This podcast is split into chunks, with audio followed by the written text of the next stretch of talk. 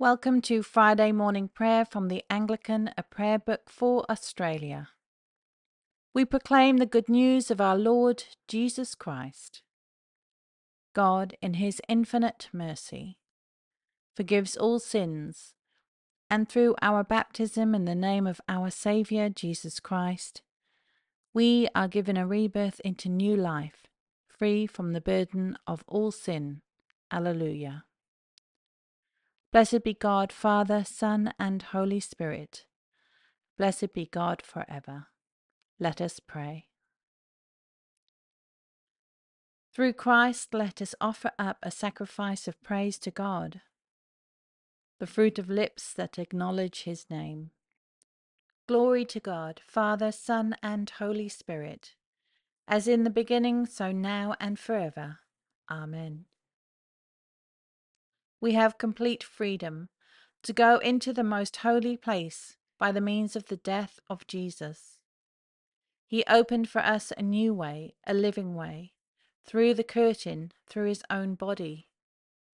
Since we have a great high priest set over the household of God, let us draw near with a sincere heart and a sure faith, with hearts that have been made clean from a guilty conscience and bodies washed with pure water. The night has passed, and the day lies open before us. Let us pray with one heart and mind. As we rejoice in the gift of this new day, so may the light of your presence, O God, set our hearts on fire with love for you, now and forever. Amen. Psalm 105, beginning at verse 1. Oh, give thanks to the Lord and call upon his name. Tell among the peoples what things he has done. Sing to him, O sing praises, and be telling of all his marvellous works. Exult in his holy name, and let those that seek the Lord be joyful in heart. Seek the Lord and his strength. O seek his face continually. Call to mind what wonders he has done, his marvellous acts and the judgments of his mouth. O seed of Abraham his servant, O children of Jacob his chosen one. For he is the Lord our God, and his judgments are in all the earth. He has remembered his covenant forever, the word that he ordained for a thousand generations, the covenant that he made with Abraham, the oath that he swore to Isaac, and confirmed it to Jacob as a statute, to Israel as an everlasting covenant, saying, I will give you the land of Canaan to be the portion of your inheritance, and that when they were but few, little in number and aliens in the land, they wandered from nation to nation, from one people and kingdom to another. He suffered no one to do them wrong, but reproved even kings for their sake saying, Touch not my anointed, and do my prophets no harm. Then he called down a famine on the land, and destroyed the bread that was their stay. But he had sent a man ahead of them. Joseph was sold into slavery, whose feet they fastened with fetters and thrust his neck into a hoop of iron, till the time that his words proved true. He was tested by the Lord's command. Then the king sent and loosed him, The ruler of nations set him free. He made him master of his household and ruler over all his possessions, to rebuke his officers at will, and to teach his counselors wisdom. Holy God, through your beloved Son, you reconciled all things to yourself, making peace by the blood of his cross. Fill us and those for whom we pray with your peace and joy through Jesus Christ our Lord. Amen. The first reading is from the book of the prophet Jeremiah, beginning at chapter 23, verse 23. Am I a God nearby, says the Lord, and not a God far off? Who can hide in secret places so that I cannot see them? says the Lord. Do I not fill heaven and earth? says the Lord. I have heard what the prophets have said, who prophesy lies in my name, saying, I have dreamed, I have dreamed. How long will the hearts of the prophets ever turn back? Those who prophesy lies, and who prophesy the deceit of their own heart, they plan to make my people forget my name by their dreams that they tell one another, just as their ancestors forgot my name for Baal. Let the prophet who has a dream tell the dream, but let the one who has my word speak my word faithfully. What has straw in common with wheat? says the Lord. Is not my word like fire? says the Lord, and like a hammer that breaks a rock in pieces. See, therefore, I am against the prophets, says the Lord, who steal my words from one another. See, I am against the prophets, says the Lord, who use their own tongues and say, says the Lord. See, I am against those who prophesy lying dreams, says the Lord, and who tell them and who lead my people astray by their lies and their recklessness when I did not send them or appoint them. So they do not profit this people at all, says the Lord. When this people or a prophet or a priest asks you, What is the burden of the Lord? you shall say to them, You are the burden, and I will cast you off, says the Lord.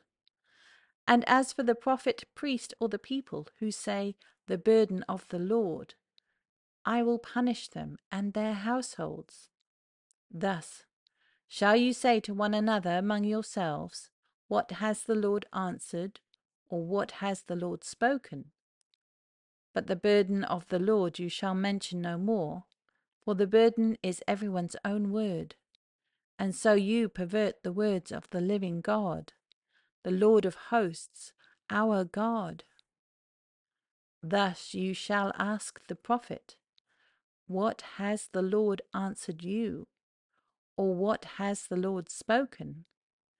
But if you say, The burden of the Lord, thus says the Lord, because you have said these words, The burden of the Lord, when I sent to you, saying, You shall not say the burden of the Lord, Therefore I will surely lift you up and cast you away from my presence, you and the city that I gave to you and your ancestors. And I will bring upon you everlasting disgrace and perpetual shame, which shall not be forgotten. The second reading is from the book of Hebrews, beginning at chapter 1, verse 13. But to which of the angels has he ever said, Sit at my right hand until I make your enemies a footstool for your feet? Are not all angels spirits in the divine service, sent to serve for the sake of those who are to inherit salvation?